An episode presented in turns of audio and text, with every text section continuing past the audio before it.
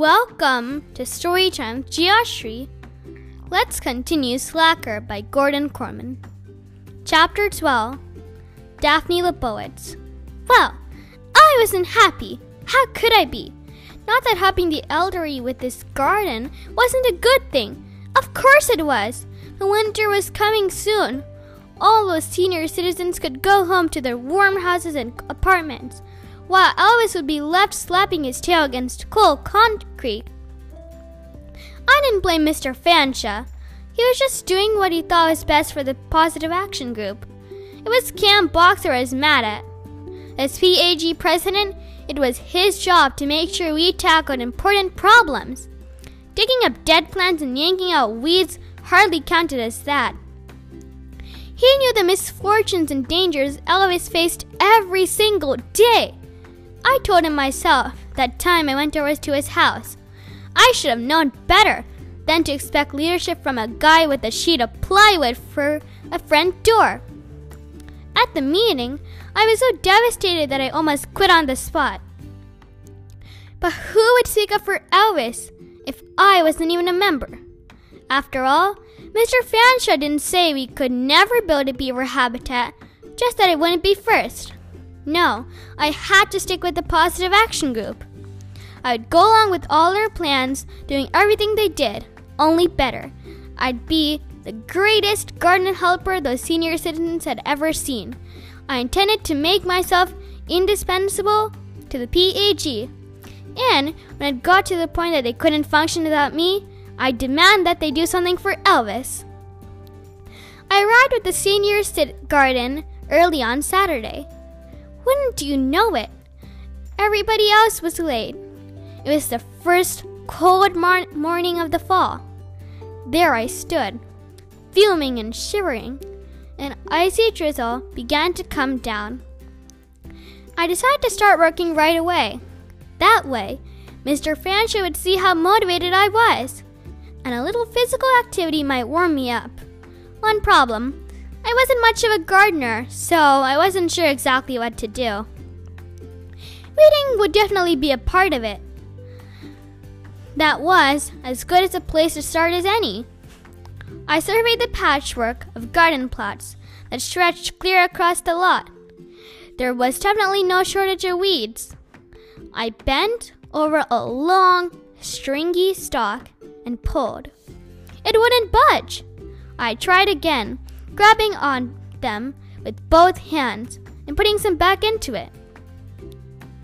Nothing. So I braced my legs, angled my back, and heaved with all my might. I staggered back a few steps as the weed popped out. And there, dangling at the end of it, Hey, what do you think you're doing, pulling up my prized turnips? came an angry voice behind me. A little old lady who probably didn't come up as high as my shoulder, stalked toward me, gesturing angrily with the garden claw. She was dressed in so many layers of sweaters, vests, and coats that she waddled. But she still managed to make her approach look menacing. Those are my turnips! I'd leave them in until the snow flies so they're perfect for Thanksgiving.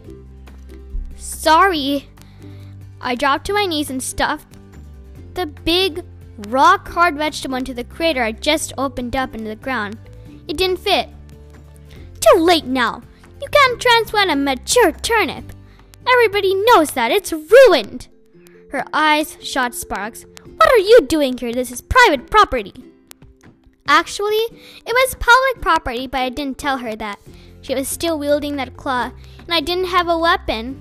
Except maybe the turnip which, come to think of it, probably could have taken out a charging rhino.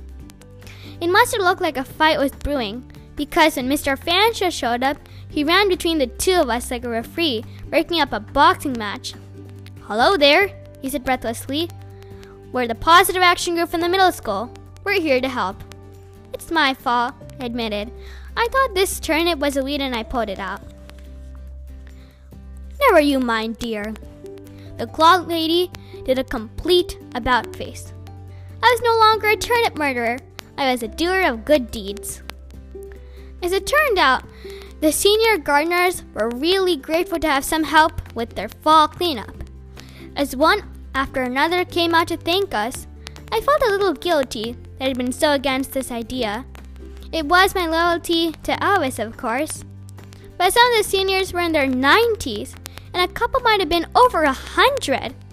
The manual labor of bending and weeding and digging would have been too much for them. Mr. Fanshawe had brought Xavier and String with him. He probably figured that the only way those two would show up was if he drove them personally. I was interested to see if our club president would bother to put in appearance. But to my surprise, everybody came, all 14 PAG members, including Cam. Each volunteer was assigned to a senior gardener who would supervise the work. I got Mrs. Demarest, the claw lady who loved me now. And with her telling me the difference between the weeds and the turnips, I was doing great, especially since I had the claw. I wasn't so sure about the others, though, especially Xavier. He'd been paired with a cranky old guy who was bossing him around, never satisfied with anything Xavier did. It was all, no, that's not right, and don't do it like that, and what did I tell you? Thank you for listening. Bye until next episode.